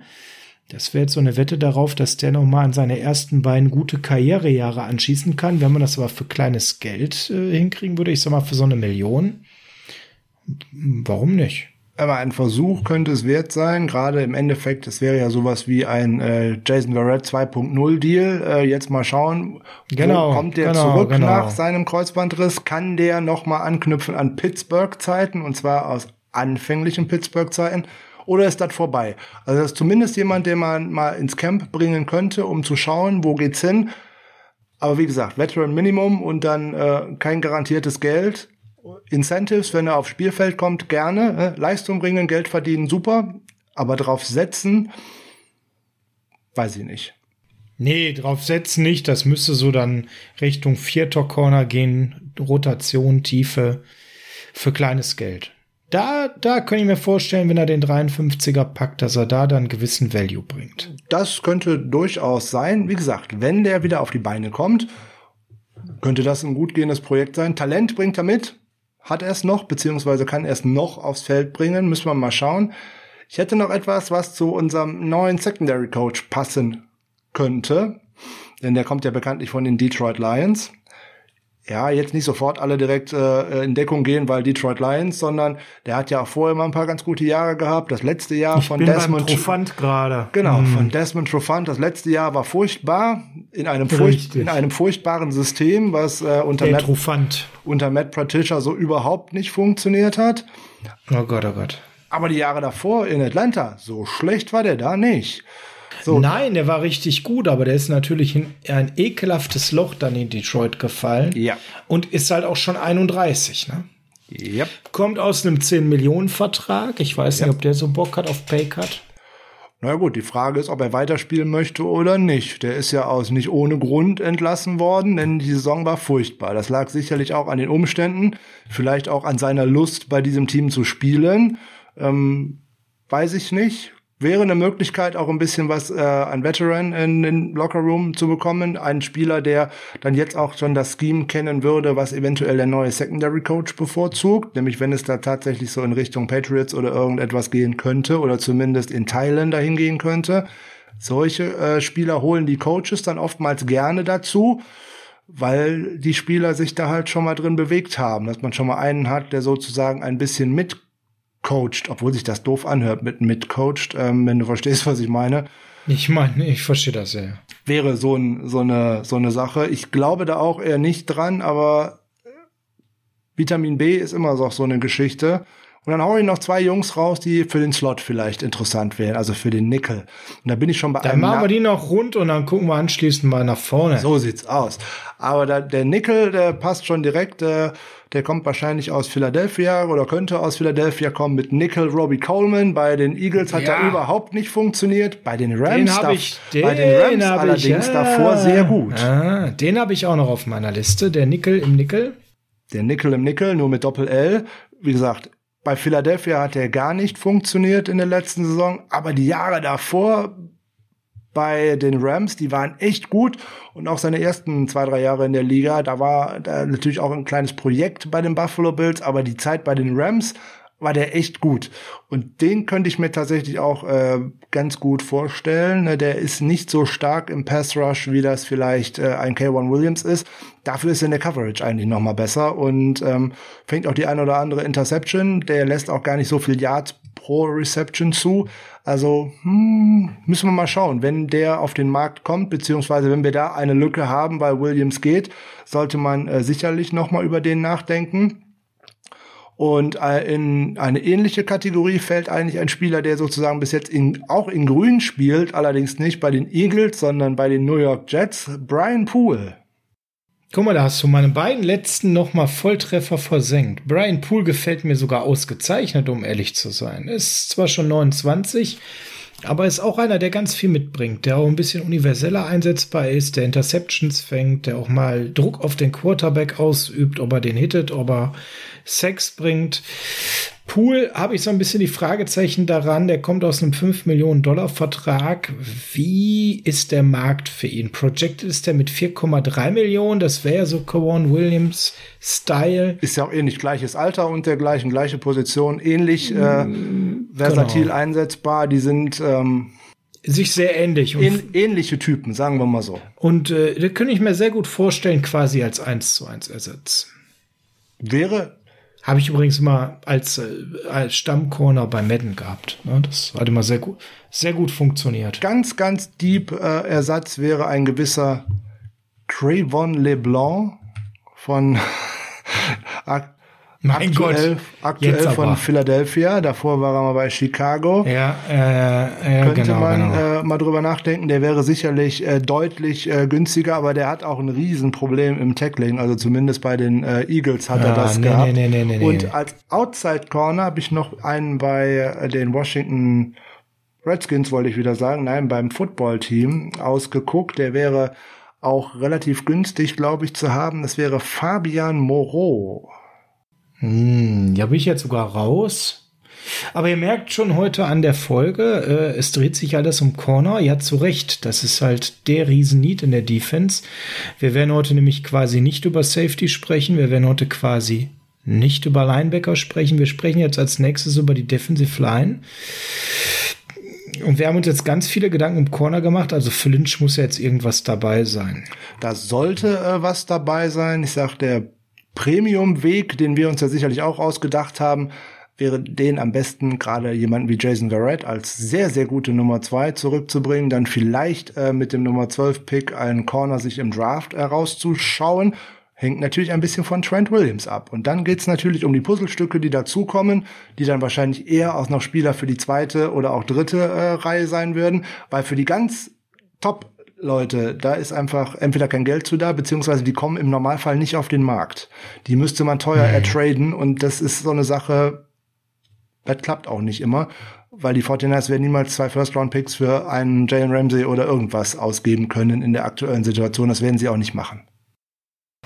Schauen wir mal in die D-Line und keine Sorge, wir reden nicht über JJ Watt, weil der ist weg. Wir reden nicht über Yannick Ngakwe, weil der wird nicht zu bezahlen sein, jetzt wo er gerade aus Baltimore kommt. Der wird projected mit 15 Millionen. Wir wollen ja schon über die reden, die irgendwo Sinn machen. Ngakwe wäre nur dann ein Thema, wenn Trent Williams uns verlässt und wir dieses Geld anders verteilen könnten. Ja, gut, Dann aber ist dann. er allerdings auch schon wieder ein Wandervogel und äh, Genau. so sportlich Genau. überzeugt hat der so nirgendwo bis jetzt. Also zumindest aus meiner Nee. Sicht. Nee, genau. Also von der Warte aus gesehen, für mich alles so ein bisschen, hm, der ist für mich overhyped an der Stelle, muss ich ganz ehrlich sagen. Jo. Irgendwie reden alle mal sehr positiv über ihn. Jo. Wenn ich da wirklich so viel Geld investieren möchte, dann mhm. mache ich das aber in Romeo Oquara. Romeo Aquara ist eine nette Idee. Der ist auf meiner Liste auch mit drauf. Nicht immer unter der Prämisse, ich will richtig Geld in diese Position investieren, damit ich da im Draft Ruhe habe, weil ich im Draft vielleicht dann eben Slater in der ersten Runde nehme, gar keine Frage. Wenn ich sage, ich bin bereit, 10 Mille über drei Jahre wegzuschießen, dann Romeo Quara von den Lions kommt der. 25 Jahre alt, 5 Jahres Profi, mal undrafted gewesen, hat sich interessant in die Liga reingebissen, fing mal bei den Giants zwei Jahre an und hat sich jetzt in Detroit richtig für mich in den Fokus gespielt. 10 Sacks letzte Saison und äh, das ist keine Nebelkerze, weil zwei Seasons davor hatte der schon mal siebeneinhalb, dazu 44 Tackles, zwei Forced Fumbles, und das, obwohl der nur 71 Prozent aller Snaps gespielt hat, in einer äh, sicherlich überschaubar guten Lines of äh, Defense für mich das Highlight. Ja, er kam in dieser Saison so ein bisschen aus dem Nichts eigentlich. Ähm, du hast recht, er hatte schon mal eine Saison, wo er auch schon 8 Sacks hatte. Da hatte er aber deutlich weniger Quarterback Pressures bei gleicher oder fast gleicher äh, Pass Rush äh, Anzahl. Also ob ich da tatsächlich über drei Jahre jeweils 10 Millionen investieren wollte, da ja, wenn der günstiger wird, sage ich nicht nein, aber ich. Äh ja, wird er nicht werden, weil man da auf die Sexzahl und auf das Alter genau. schaut. Der wird eher teurer werden. Das wird, glaube ich, eher das Problem an der äh, Sache sein. Aber bevor wir bei Yannick Ngakwe ja. sprechen, der immer, ja, vielleicht auch wegen dem schönen Namen so hoch gelobt wird, bevor ich da Geld rein tue, der hat es noch nie gezeigt, gebe ich das jemandem, der es jetzt schon mal zwei Jahre gezeigt hat. Ja, aber der kommt halt auch aus einem äh, aus einem Scheme, was nicht mit unserem vergleichbar ist, weil die Lions haben eine Patriots Front gespielt mit vielen Stunts und äh, auch mit richtig Anlauf und nicht unbedingt mit Pass Rusher im Three Point Stance, sondern das die, diesen Schritt müsste er auch machen, ob er das kann. Weiß ich nicht, müsste man halt schauen. Er hat ja zumindest jetzt bei mehreren Teams jetzt schon mal sich durchbeißen müssen. Mehrere Teams heißt auch immer mehrere äh, unterschiedliche Schemes und ähm, ich muss gerade sagen, also da ist er schon, glaube ich, recht versatil einsetzbar und kann schon auch das spielen im weitesten Sinne, was man von ihm erwartet. Das sehe ich schon so. Könnte man. Hat ja einige Defensive Coordinators mitgemacht und von daher sehe ich das bei ihm tatsächlich weniger als Problem. Wie gesagt, da ist 10 Millionen natürlich auch tatsächlich schon äh, eine Hausnummer. Ja, es ist Geld. wirklich ja, viel Geld. Äh, wenn ich um, um den Preis mit jemandem sprechen müsste, dann würde ich mal, mal bei dem Agenten von Carl Lawson anrufen. Der wird wahrscheinlich mhm. überpreist werden, könnte ich mir vorstellen. Da bin ich mir sogar ziemlich sicher. Aber der ist deutlich vielseitiger aus meiner Sicht. Gut, das könnte ihn auch tatsächlich äh, teurer machen. Ähm, ich wollte gerade sagen, also ich, ich, ich habe so das Gefühl, da kommst du nicht hin mit. Möglich, das sag ich ja. Weiß ich eben nicht, wie, wie groß der Markt auch äh, für ihn ist, wie sehr die Leute ihn wollen. Ein weiteren Spieler, den man auch in, direkt in den gleichen Atemzug nennen könnte, ist Leonard Floyd. Da bin ich mir auch nicht sicher, wie groß der Markt dort ist und wie sehr dort. Also Carl Lawson wird projected mit 9 Millionen. Natürlich, der Sauer ist 25. Auch da geht man davon aus, der hat seine Entwicklung noch nicht abgeschlossen. Hat sich jetzt auch jedes Jahr gesteigert. Hatte aber auch bis jetzt immer sowas wie äh, Carlos Dunlap und irgendwas an seiner Seite dann wäre jetzt ja, irgendwann, ja. der müsste natürlich jetzt den Schritt zur Nummer eins irgendwo gehen. Und genau dieses Geld wird wahrscheinlich auch in den investiert werden wollen. Mm, das ist ja nicht mm, unbedingt das, was mm. wir suchen. Wir suchen ja eher was in Richtung Nummer nee, zwei genau. neben Bosa und was dann eigentlich auch ein bisschen Speed mitbringt. Das ist ja so eher dem 49er Scheme geschuldet, dass der zweite Pass Rusher eigentlich eher so ein Speed Rusher ist, der bitte ein bisschen mehr können sollte als ein Jordan Willis, also nur gerade auslaufen. Ähm, deswegen scheidet für mich da auch mhm. ein Leonard Floyd aus und abgesehen davon die 13 Sacks werden, werden den höchstwahrscheinlich auch in 13 oder 15 Millionen pro Jahr äh, katapultieren. Unbezahlbar. Was natürlich ja, ja. eine große Gefahr ist, weil die Jahre vorher hat er das auch nicht so unter Beweis gestellt. Im Gegenteil. Nein, das ist für mich ein klassisches Outlier, ja. Von daher äh, ist der auch für mich überhaupt gar nicht in der Diskussion wert. Der wird krass overpaid und äh, ist damit raus. Oh, dann hätte ich aber was Schönes, was gerade zu einem unserer neuen Coaches total gut passen könnte. Ich bin gespannt. Denn derjenige, der den in die Liga geholt hat und in seinen ersten Jahren gecoacht hat, ist James Badger. Und da sich die Arizona Cardinals gerade ihren eigenen Salary Cap mit JJ Watt verschießen, wird das wahrscheinlich schwierig für die Hassan Reddick äh, unter ihren Salary Cap zu bekommen. Hey, den habe ich auch. Den habe ich auch rausgesucht. Der hat natürlich auch eine Saison äh, jetzt gespielt, die ihn ein wenig aus den Jahren vorher herausgeholt hat. Nämlich der hat nämlich auch 13 Sacks gespielt äh, ge äh, gehabt wie Floyd. Der war in den Jahren davor auch nicht so äh, überragend. Im Gegenteil. Aber die Cardinals haben ihn auch jetzt mal etwas anders eingesetzt, nämlich eher als Pass-Rusher und zwar näher an der Line. In den Jahren davor hat man ihn oftmals eher in einer 3-4-Defense, so war es ja auch unter Badger, als Outside-Linebacker spielen lassen. Da musste der auch oft in Richtung Coverage. Und das würde der bei uns ja nicht tun müssen. Der wäre ja bei uns nah an der Line und könnte seine Stärken ausspielen, nämlich tatsächlich Speed. Der bringt eine ordentliche Technik mit der bringt, der tackelt auch ganz gut so nebenbei. Das ist auch immer eine Sache, die man da gut mitbringen könnte. Da hat er schwer an sich gearbeitet, weil der hatte in der Saison 2018, 2019 mal sowas wie 12 und 13 Miss Tackles. Da ist er jetzt zumindest mal auf die Hälfte runter. Also der macht tatsächlich Fortschritte und äh, ob der eine Reunion nicht vielleicht mit seinem Entdecker James Batcher äh, gerne hätte, möglich. Ja, gut möglich. Wenn man da sich noch in guter Erinnerung hat, könnte das einer sein wenn wir etwas bei etwas älteren Spielern suchen, die uns da eventuell auch für einen moderaten Leadership. Deal Leadership mitbringen, aber trotzdem noch eine Justin hohe Houston.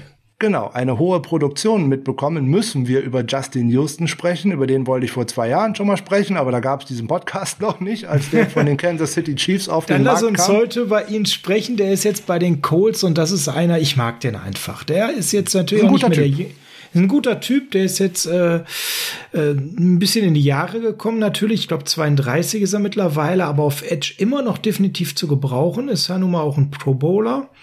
Ähm, und äh, ja, das ist nicht unbedingt ein Qualitätsmerkmal. Nein, natürlich nicht. Kann man kritisch sehen, aber trotzdem wird es nicht jeder.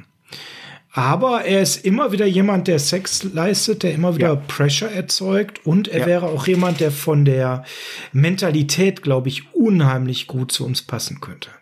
Auf jeden Fall, äh, warum die Kansas City Chiefs den haben gehen lassen, ist mir bis heute nicht klar. Das hat wahrscheinlich nur einen Geldgrund gehabt, weswegen man ihn damals gecuttet hat.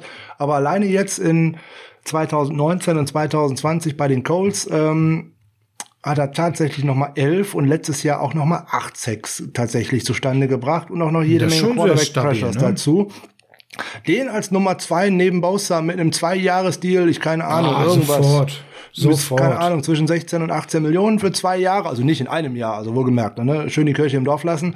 Ne? Nee, nee, nee, aber so 16 Millionen, zwei Jahre ja. finde ich gut. Wenn ich da durchschnittlich 8 Millionen für den anlegen muss, da wäre ich richtig gut dabei, da wäre ich sofort äh, Fan.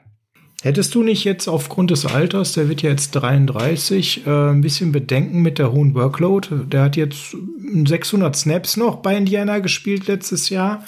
Ist ja gar nicht wenig, aber äh, irgendwann kommt ja der Zeitpunkt, wo man nicht mehr ganz oh, so viel im Tank hat. Da haben wir gleich noch einen, über den ich da gerne sprechen möchte. Wird vielleicht ein bisschen weniger werden an der Workload. Das sieht man ja in den letzten Jahren auch schon, dass das immer so ein Prozentchen äh, hm, genau. auf zwei weniger wird oder dergleichen. Ja, aber ich muss den ja frisch halten als Pass Rusher. Warum soll der dann beim First Down auf dem Feld sein? Also mal ganz ehrlich, äh, wenn ich da eine gute Rotation in der Defensive Line habe, als ersten Bowser, als zweiten äh, Justin Houston, der dann reinkommt, wenn tatsächlich ein Pass Rush Snap zu sehen ist und dann ein Eric Armstead in die Mitte rückt, der vorher wahrscheinlich als End auf der Seite aufgestellt war. Also damit könnte ich gut leben und da wird man auch sicherlich noch einiges an äh, Qualität herausquetschen können der wäre mit Sicherheit deutlich produktiver als so ein Elvis Dummerville, den wir vor zwei oder drei Jahren noch mal bei uns hatten oder vor drei oder vier Jahren. Ich bin mir nicht mehr so mhm. sicher, wo man den am Ende mhm. der Karriere äh, verpflichtet hat. Also der ist noch In seiner Prime ist er sicherlich nicht mehr, Nein. aber der ist auch noch nicht über den Zenit hinaus. Der hat auch in der letzten Saison noch recht frisch gewirkt. Also der, wie gesagt, 31 ist er jetzt auch noch nicht das Überalter in der Liga. Er wird jetzt 32, also der kann bestimmt noch zwei Jahre auf gutem Niveau spielen. Für eine noch kleinere Rolle würde ich äh, Tyson Alualu ganz spannend finden eigentlich. Ja, es war jetzt nicht der, den ich jetzt gerade noch mit Veteran im Gedanken hatte, aber dann sprechen wir später über den. Tyson Alualu, ja, der ist noch irgendwie in einer limitierteren Form äh, zu sehen, genau. glaube ich. Der ist sogar wahrscheinlich eher immer nur noch für so ein Drittel der Snaps oder irgendwie sowas. Nämlich eigentlich so für ganz äh, offensichtliche Snaps, also eher fast so ein Third-Down-Player oder sowas. Ob da die Rolle dann vielleicht nicht zu klein ist, das wäre vielleicht jemand für eine Rotationsrolle und nicht für eine Nummer zwei. Nee, nicht für eine Nummer zwei, aber für eine Rotationsrolle. Und dabei, da wäre ich ja auch dann direkt bei Jabal Sheed, den wir ja auch schon am Dienstag angekündigt hatten. Über den müssten wir dann auch nochmal in der Rotation sprechen. Das wäre tatsächlich jemand auch wieder noch äh, für eine Rotation. Aber ich hatte an jemanden gedacht, über den habe ich eigentlich auch in der ganzen letzten Saison schon nachgedacht. Und da wir ja gerade vor der Trade Deadline noch ein, zwei, drei Spiele zu viel verloren hatten, war das dann irgendwie weg. Da kommt jetzt jemand auf den Markt. Der ist zwar auch schon recht, recht lange in dieser Liga, aber ich glaube, als ein Rotationsspieler bringt er dir noch recht viel, vielleicht sogar noch als Nummer zwei, Ryan Kerrigan. Ja, der war immer wieder in der Diskussion, ob wir den ertraden würden. Habe ich kritisch gesehen, weil natürlich äh, ah, das, was da vielleicht noch gewechselt wäre, das hätte für mich alles keinen Sinn gemacht. Aber jetzt, wo der auf den Markt kommt, finde ich den gut. Das ist einer, gut, jetzt muss man so sagen, der hat ordentlich verdient die letzten Jahre. Der kommt aus einem 11-Millionen-Vertrag, den wollte ich definitiv nicht mit übernehmen.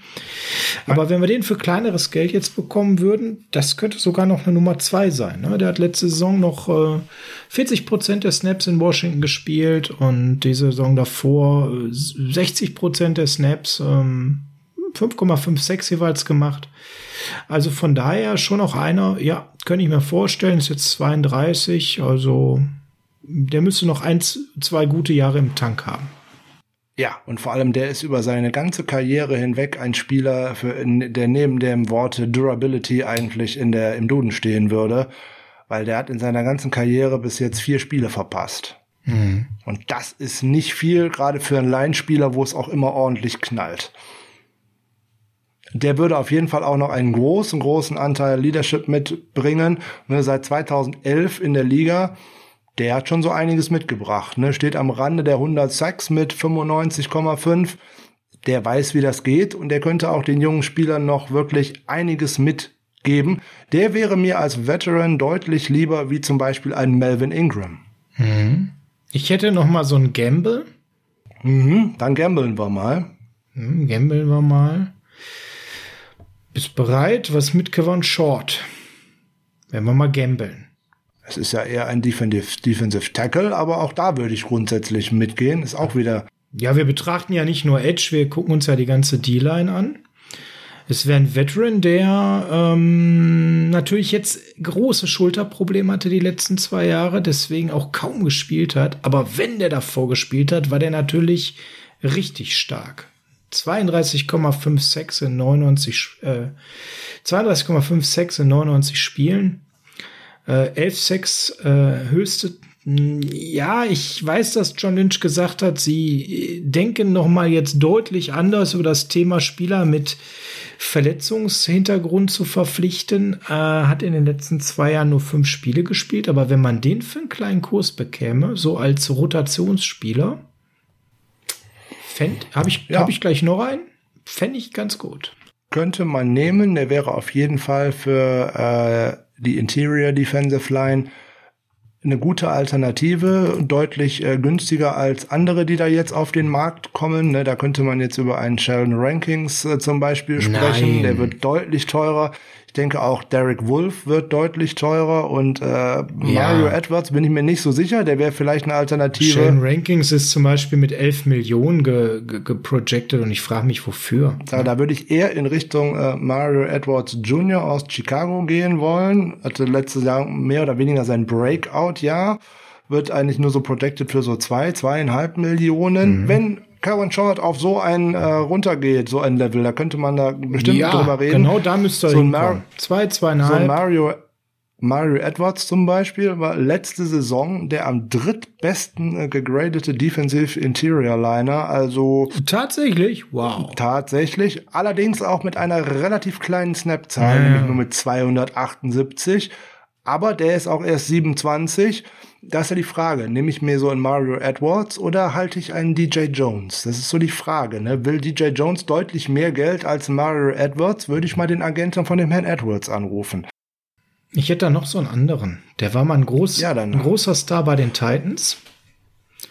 Und zwar, Bei den Teil. Oh, Gerald Casey. genau, fünfmal Pro Bowler, auch wenn das nichts heißt. Und dann ging es nach Denver und dann ging es bergab. Ja, der Wechsel hat ihm, glaube ich, nicht gut getan. das ist ja doch geschönt. Drei Spiele wurde entlassen. Ja, äh, ist jetzt, glaube ich, völlig unterm Radar unterwegs. Wenn man den günstig kriegen könnte, eine Chance, seine Karriere noch mal wieder zu reaktivieren. Der ist jetzt auch erst 31. Ähm, ja, gut, der hatte natürlich jetzt auch ein paar Verletzungen, ist auf Injured Reserved gegangen, dann haben sie ihn entlassen. War auch 2018 schon auf Injured Reserve. Die Krankenakte müsste man sich ganz genau angucken. Ja. Aber für kleines Geld, High Risk, High Reward, Möglich. wenn wir dazu bereit sind, das ist immer die Frage. Wenn, ja, ja, wenn wir dazu bereit sind. Ist die Frage, wie, mit wie vielen Gambles will man irgendwo hingehen? Worauf will man setzen? Ne? Bringt man zum Beispiel Jason Verrett zurück? Hast du da schon den ersten mit dabei? Willst du dann auf zwei, drei weitere setzen? Das wird irgendwann halt echt eine gefährliche Anzahl von Spielern, wo man nicht Ja, weiß, wo die Reise ja, ja. hingeht. Bin Einen davon hätte ich gerne im Kader. So, äh, aber zwei, drei, vier, wo ich dann denke, das muss bei allen nee, funktionieren, nee. dann wird Nee, das halt. Ein, ein, ein schweres Jahr, wo ich überlegen muss, habe ich so viel Glück, dass die tatsächlich alle aufs Spielfeld kommen? nee. Schon schwierig. Was hältst du denn von Marcus Golden zum Beispiel? Ja, der wird uns ja auch momentan so geschrieben, dass wir Interesse an ihm haben. Den habe ich natürlich auch noch. Der bringt einiges mit. Der hat natürlich auch ein, zwei signifikante Schwächen. Aber wenn wir Tackling den zum Beispiel. Tackling, das, das wäre genau das. Dankeschön. Ähm, ich weiß nicht, ob man das ihm noch beibringt, ne? oder ob da der Zug dann auch so langsam mal abgefahren ist. Ja, für einen Edge Rusher ist das äh, vielleicht ja Tackling eigentlich eine wichtige Nummer, wenn ich ehrlich bin. Noch viel schlimmer ist äh, das, was er an Coverage mitbringt. Aber wer einen Edge Rusher dann als 3-4 irgendwo einsetzt, das ist immer so eine Sache. Ähm, den bringe ich Ja. alleine wegen der Geschwindigkeit schon immer dann in Schwierigkeiten. Und wenn er dann auch noch schlecht tackelt, dann Dann ist vorbei äh, eigentlich. Nacht, dann gute Marie. Nacht. Im Pass Rush, da ist der ganz gut. Das muss man ihm fairerweise mal lassen. Ähm, zwar so insgesamt im Pressures, ne, selbst in der schlechten Saison, letzte Saison mit äh, den Giants und dann zum Schluss bei den Cardinals, 55 Total Pressures, das ist schon mal ordentlich viel. Davor bei den Giants in einer schlechten Defensive Line 64. 64 ne, bei den Cardinals davor auch schon mal 53 und 57. Äh, vielleicht keine schlechte äh, Ergänzung, keine Eins, keine Zwei, eher ein Rotationsspieler. Der hätte ein Potenzial zu einer Zwei, aber dazu müsste der sich halt im Tackling auch deutlich steigern. Ja, und, und, und da habe ich jetzt aber ein großes Fragezeichen, ob wir das dahin. Also von daher als zwei mm, mm, mm, und als Rotationsspieler wird er dann wieder zu teuer sein, weil der wird seinen Markt auch irgendwo haben. Deswegen halte ich den dann doch schon eher für recht unrealistisch. Was sagen dir folgende Zahlen? Wenn ich dir sage, da kommt ein Spieler auf den Markt, der in seiner ersten Saison 14 Sacks gehabt hat, in seiner zweiten Saison 19,5, in seiner dritten Saison 8,5 und in der letzten 5. Was meinst du, welcher Name sich dahinter verbirgt? Vic Beasley? Na, Der war gut, oder? Also der hatte nur eine gute Saison und da gab es eigentlich auch mehr Sex als Pressures und deswegen hat man auch direkt gewusst, das ist eine Luftpumpe, also eine Luftpumpensaison, der das nie wiederholen kann. Nein, es ist nicht Vic Beasley. Hm. Zweiter Versuch oder soll ich direkt auflösen? Nee, löse mal auf. Alden Smith. Ah, das wäre natürlich noch eine schöne Story. Ne, hat jetzt dann 2016, 17, 18, 19 ähm, suspendiert ausgesetzt, hat schwere Drogenprobleme gehabt. was anderes gemacht als äh, American Football, genau. Aber jetzt 2020 zu den Cowboys äh, stark zurückgekommen, muss man mal fairerweise sagen. 16 von 16 Spielen nicht nur mitgemacht, sondern auch gestartet. 73 äh, Prozent der Snaps gespielt und äh, tatsächlich fünf Sacks und auch noch einiges an Quarterback-Hits eingesammelt. Und der sah echt gut aus nicht mehr so, wie in der Liga gekommen ist, weil da ist er wie eine Granate durch die äh, Liga geflügt an der Seite ja, gut, von Justin ja. Smith. Aber der würde als Nummer zwei in der Richtung ja. mit Nick Bosa, aber da auch sicher mal einiges mitbringen, weil wenn der mit Gerade wenn man Lawrence weiß, dass da, dass da in der Mitte auch noch ordentlich Druck passiert, dann ja, ja. Definitiv bin ich bei dir. Den zu einem schmalen Preis zurückzubringen, weil da werden viele, viele wahrscheinlich ähm, direkt mal winken mit der großen Fahne, so Gott, oh Gott, oh Gott, was hat der denn so mitgebracht? Aber wenn du den mit einem Zweijahresvertrag irgendwo bringst, der ist jetzt gerade 31 geworden, der fällt ja dann auch jetzt schon in die ältere Kategorie, hat allerdings ja ein paar Jahre Pause gemacht, also der könnte da ja eventuell, ne? Ich wollte gerade sagen, der hat doch noch ein bisschen mehr im Tank. Der hätte wahrscheinlich noch was im Tank, also das halte ich für einen sehr interessanten Kandidaten äh, insbesondere Bin der kennt das Umfeld. Wie gesagt, wer mir alles lieber als so ein Melvin Ingram, weil der ist mehr verletzt, als dass er auf dem Feld steht. Da möchte ich eigentlich mm, mm, nicht so mm. unbedingt. So, wollen wir noch jemand Altes dabei haben oder wollen wir das mit der Edge Rusher und Defensive Line mal so langsam mal beenden? Ich würde mal sagen, wir gucken mal Richtung Safety jetzt zum Rauswerfen dieser Folge. Müssen wir noch mindestens ein Safety, ein Linebacker. Komm, einfach nur, damit wir äh, sagen, ey, die Position gibt's auch und wir haben uns Gedanken gemacht. Ich lege mal beim Safety vor, dann kannst du gleich beim Linebacker gerne übernehmen. Na, ich will dich ja hier. Äh, ich will ja gar nicht über Linebacker reden, aber okay, dann leg du mal ja nicht leg du mal bei Safety los, mal gucken, ob du mir da meinen Liebling wegschnappst oder nicht. Wir schauen mal. Nee, ich glaube nicht. Trey Boston wäre es, den ich hätte. Wenn er nicht zu teuer wird, natürlich. Okay, also Trey Boston äh, ist eine interessante, ein interessanter Name aus einem bestimmten Grund. Egal, wo ich den hingebracht habe, mal von der letzten Saison mal abgesehen, da war er nicht gut hatte eigentlich funktioniert. Die Frage, die ich mir bei Richtig. Trey Boston äh, stelle, ist eine ganz andere. Warum bekommt der nirgendwo einen langfristigen Vertrag? Warum ist trotzdem bei den Leistungen, Richtig. die er da bringt, eigentlich immer nach einem, maximal nach zwei Jahren Schluss?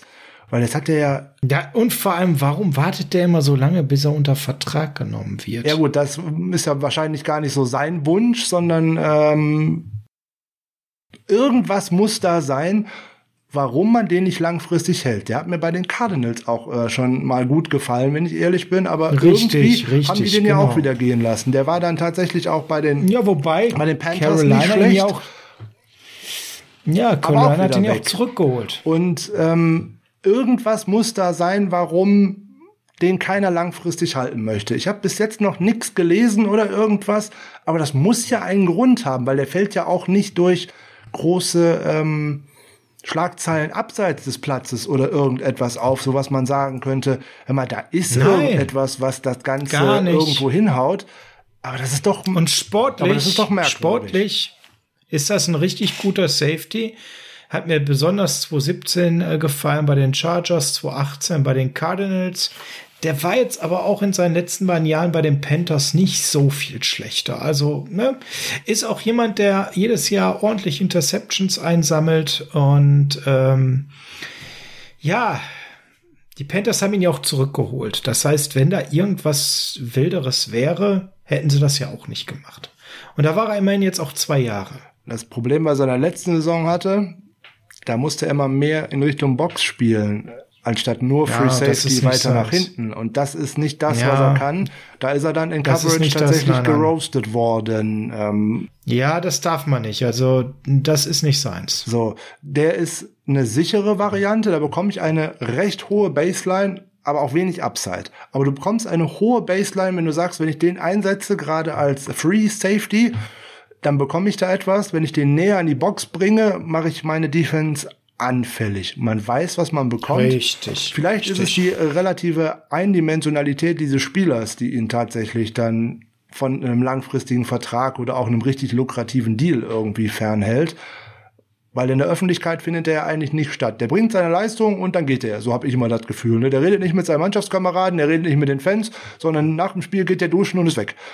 Nächste Woche kommt er wieder dahin und dann sagt er, alles klar, ich bin wieder da, ich bringe hier wieder meine Leistung, nach dem Spiel ziehe ich mich an, gehe duschen und bin weg. Äh, umgekehrt, ich dusche erst, ziehe mich dann an und bin dann weg.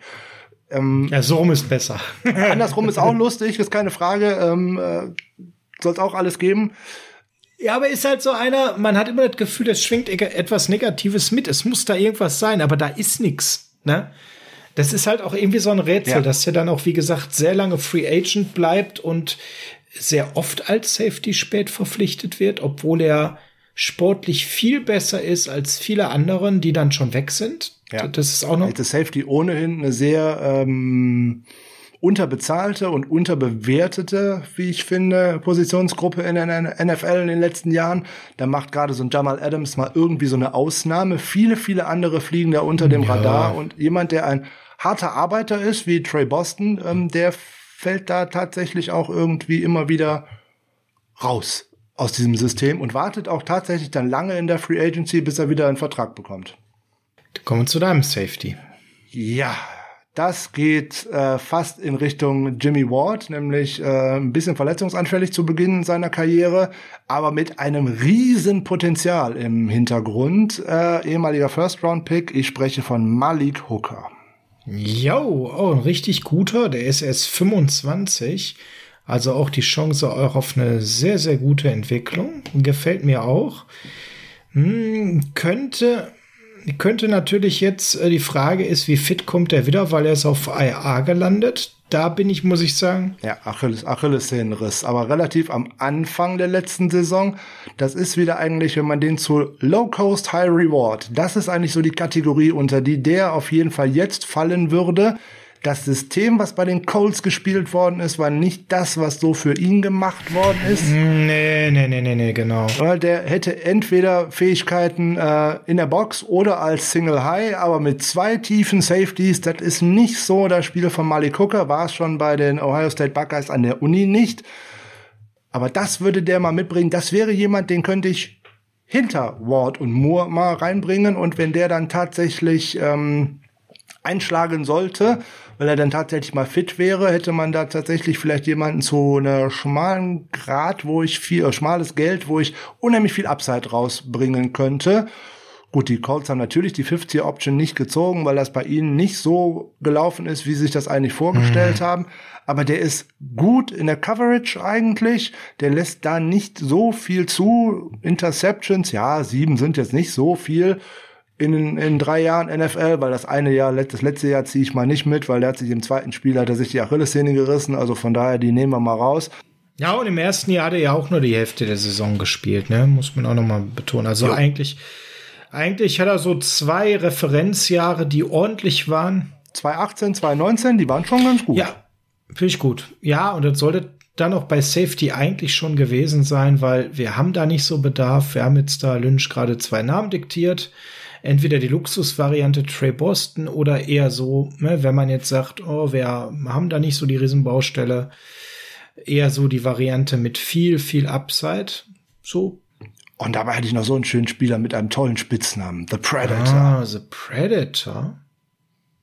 Das klingt ja gefährlich. Ich weiß auch nicht, wo er den her hat. Also wir haben ja schon mehrfach über Spieler der, der äh, Los Angeles Chargers heute gesprochen. Jalil Adey, ich hoffe, ich spreche den richtig aus, äh, hat tatsächlich den Spitznamen The Predator. Warum auch ah, immer, ah, ich kann es dir nicht sagen, wäre kostengünstig, um den mal hinzuzubringen, weil der hat bis jetzt tatsächlich keine 900.000 verdient in 2020 und einen vielseitigen Spieler, der ähm, zwei oder auch drei Positionen in der Defense spielen könnte und auch noch nicht so alt ist, könnte man zumindest mal drüber nachdenken. Ähm, ja, ein bisschen Tiefe wird man auf den Positionen sicherlich brauchen und man wird nicht alles über den Draft finden und da wird der ein oder andere ähm, Veteran sicherlich für schmales Geld dazukommen das wird vielleicht auch ein Demonte Casi oder irgendwie sowas sein, weiß man nicht, keine Ahnung. Über Markus Maillet könnte man sprechen, aber der kann auch gerne bei den Jets bleiben, aber wir den eigentlich nicht brauchen. Ist eigentlich der Typ Jacques Guitart, nur in einem anderen Trikot. Ich wollte gerade sagen, also Holzhände wollte ich jetzt nicht wiedersehen. Ja, so, und jetzt wolltest du tatsächlich nur über Linebacker sprechen. Na gut, sprechen wir über Linebacker. Äh, nur ein. ein Linebacker darfst du jetzt Ein noch reinwerfen. Linebacker darf ich rein- Ob das hier, ja, Ein komm, einen Linebacker. darfst du reinwerfen, wo du sagst, also wenn du einen Wunsch frei hättest, und zwar immer unter der Prämisse, dass wir jetzt nicht wahnsinnig viel äh, investieren Ja. wollen, ja. Also kein Shaquille Barrett, kein Bud Ja Dupree. gut, also Shaquille Barrett fällt für mich auch unter Edge Rusher. Das sehe ich ein wenig anders als äh, die NFL oder sonst wer da irgendwelche Rankings macht. Also das muss man mal ganz äh, ehrlich sehen. Wen habe ich denn da? Okay, wenn ich einen Wunsch frei habe und einen mir nur für ein wenig Tiefe und eventuell mit Upside aussuchen dürfte, hätte ich gerne von den Las Vegas Raiders Raekwon McMillan Warum? ehemaliger Zweitrunden-Pick mit äh, einem, der starke athletische Fähigkeiten hat, das in der NFL bis jetzt nicht gezeigt hat, weil er irgendwie bis jetzt nicht in den richtigen Systemen gelandet ist. Der ist äh, gerade mal, Ich wollte gerade sagen, also so richtig angekommen ist er ja nicht. er Ne? ist gerade mal 24 Jahre alt. Der kann äh, auf jeden Fall auch immer Special Teams spielen. Und ich glaube, dass man aus dem unheimlich viel herauskitzeln könnte. Mhm. Könnte. Wie gesagt, für einen schmalen, ganz schmalen Deal, auch mit ganz wenig äh, Geld, in Anführungszeichen, den bringe ich für einen, im Jahresvertrag von einer Million von anderthalb, vielleicht 500.000 garantiert, irgendwie sowas. Und dann bringt der mir dramatisch viel mehr an, an äh, Fähigkeiten mit, als wir jetzt durch so einen Joe Walker oder auch durch Mark Socha auf dem Roster hätten haben können. So, und wenn man da anderes, da gibt es so viele Namen, die da auf den Markt kommen, da brauchen wir eigentlich gar nicht drüber reden. Da findet man definitiv irgendwas, ob man über einen Denzel Perryman oder wer auch immer redet, Duke Riley oder wen auch immer, da sind genug auf dem Feld. Irgendetwas davon werden wir sicherlich sehen. Jayan Brown, ja. Zum Beispiel auch den oder der wird, glaube ich, zum Beispiel dramatisch teuer. Ne? Also Nicholas Moreau wäre vielleicht auch noch so ein Kandidat, auch wieder von den Raiders oder BJ Goodson von äh, na, oh nee, PJ Goodson. Der wird wahrscheinlich ein bisschen teurer. Wie gesagt, Raekwon McMillan, auch ein guter College-Spieler, wirklich da immer sehr, auch sehr guter Tackler äh, da gewesen. Warum der bis jetzt in der NFL nicht angekommen ist, ist mir ehrlich gesagt nicht klar.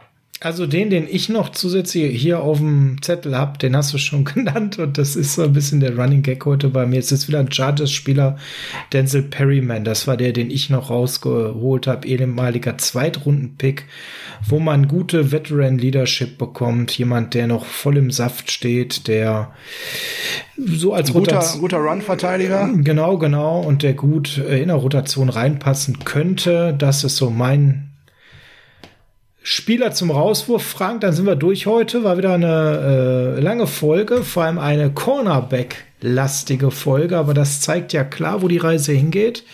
Ähm, entweder wir nehmen unseren First-Round-Pick und gehen da mal ganz hoch rein, oder aber wir müssen halt auch wirklich mal ein bisschen Kohle in den Free-Agency-Markt reinschmeißen.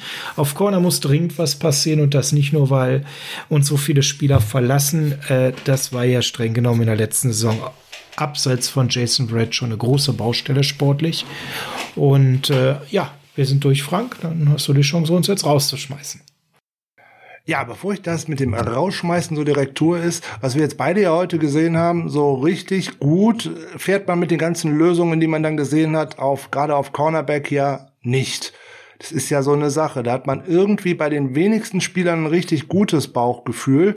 Da werden interessante Wochen auf uns zukommen, nämlich auch bis zum Draft. Und äh, da werden wir Veränderungen sehen. Je nachdem, wie viele Veränderungen, umso spannender wird das, was da zusammengebaut werden wird, würde ich mal so äh, meinen wollen für, ob das ein kompletter Systemwechsel ist, mal mit drei Safeties tatsächlich, was auch eine Möglichkeit ist, gerade durch den Einfluss von Corey Undlin.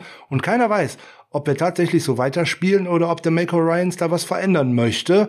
Da muss man tatsächlich die Augen Hm. offen halten. Was tätigen die 49ers für Verpflichtungen? Also ich rechne nicht damit, dass äh, früh in der Free Agency Verträge von den 49ers auf Cornerback geschlossen äh, werden.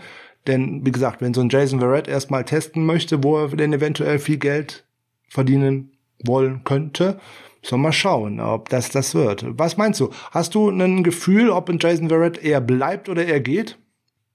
Äh, ich glaube, dass äh, man ihm ein Angebot vorgelegt hat, da wo er der Meinung ist, er kann am Markt tatsächlich mehr bekommen, dass er deswegen jetzt die Free Agency testet, was legitim ist. Und ich äh, bin da wirklich so bei einer 50-50-Situation. Ich glaube, Ähm, er muss jetzt mal gucken, ob da irgendwas Grünes aus New York dahergelaufen kommt und ihm was bietet oder ein anderer verzweifelter Verein, der sagt, das ist unser Nummer 1 Corner, weil der ist jetzt topfit realistisch, wenn, wenn alle immer realistisch wären, dann dürfte es viele andere Verträge nicht geben, die in der NFL so kursieren. Äh, aber wenn die alle realistisch sind, dann haben wir eine große Chance, den Jungen wieder zurückzubringen, weil dann wird es eben nicht den großen Payday geben und dann sind wir bei fünf oder sechs Millionen und ihr habt ja heute jetzt in der Folge auch gehört, ey, für das Geld kriege ich auch eigentlich da draußen kaum besseres da läuft das ein oder andere in der gleichen Gehaltsklasse rum, ne? ein Hilton oder ein Brian Poole oder solche Leute oder vielleicht einer von den Kings. Ist ja die Frage, ist da ein verrückter oder eine verrückte Franchise, ja, aber keiner, keiner hat dieses Jahr gespielt wie Verrett, muss man ganz klar sagen. Ne? Vollkommen richtig. Ähm, dafür haben die ein oder anderen davon auch schon mal mehrere Jahre in Folge gespielt. Das hat Jason Verrett auch noch nicht geschafft. Ich, und das ist eben diese Boom- und Bust-Geschichte, die man jetzt bei Jason Verrett geht. Man hat sich da in eine komische Situation gebracht, indem man da keine, keine Team-Option oder sowas noch dazu hatte. Dann würde man, hätte man ein bisschen ruhiger schlafen können. Aber gut, so ist das jetzt an der Stelle. Naja, vor der letzten Saison haben alle so den, die Hände über den Kopf geschüttelt, so nach dem Motto, warum zum Teufel bringt ihr diesen immer nur verletzten Spieler einfach so zurück? Wir haben das etwas anders gesehen, aber draußen war ja oftmals genau das. Und jetzt bezahlt man so ein wenig, dass man da nur einen Einjahresvertrag draus gemacht hat. Hätten die 49ers dem letztes Jahr einen Zweijahresvertrag gegeben, hätte man vielleicht sogar das Headquarter abgebrannt. Hatte ich so das Gefühl, was da so einen Aufschrei gegeben hat. Wie kann man den bloß zurückbringen? Aber wenn man solche Risiken ja eingeht mit Spielern, die eh so verletzt sind, warum dann nicht äh, ein Zweijahresvertrag mit einem niedrigen garantierten Gehalt im zweiten Jahr, dass man die ganz, ganz günstig cutten kann, wenn sie es nicht bringen? mit vielen Incentives. Das, das, das verstehe ich da nicht, weil ich finde ja den Ansatz, solchen Spielern eine Chance zu geben, sehr, sehr gut. Aber man hat sich doch jetzt auch damit in schwierige Situationen gebracht. Aber es ist ein anderes Thema. Wir sind durch für heute. Wir freuen uns auf nächste Woche mit euch. Ähm, dann läuten wir die Free Agency noch mal ein bisschen lauter. Frank, jetzt an der Stelle schmeiß uns raus. Genau, jetzt geht's ins Wochenende. Da gibt's natürlich wieder Heart of Chrome, California, keine Frage. Nächste Woche Mittwoch ist der große Startschuss zur Free Agency. 16 Uhr New Yorker Zeit, 22 Uhr deutsche Zeit. Ab Montag gibt's dann schon Neuigkeiten, weil da startet die Legal Tempering Period. Wer noch nicht weiß, was das ist, schaut mal in unsere, beziehungsweise hört mal in unsere Free Agency ABC Folge rein, weil da dürfen die Teams schon verhandeln mit zertifizierten Agenten, nicht mit den Spielern selbst. Aber ab Montag geht's da dann los. Ja, in dem Sinne, schönes Wochenende, spannendes Wochenende und dann schauen wir mal, über welche Spieler wir denn in der nächsten Woche sprechen. Und ob Sascha und ich hier und da mal einen gefunden haben, der dann tatsächlich bei den 49ers unter Vertrag bleibt oder hinzukommt. In dem Sinne, schönes Wochenende.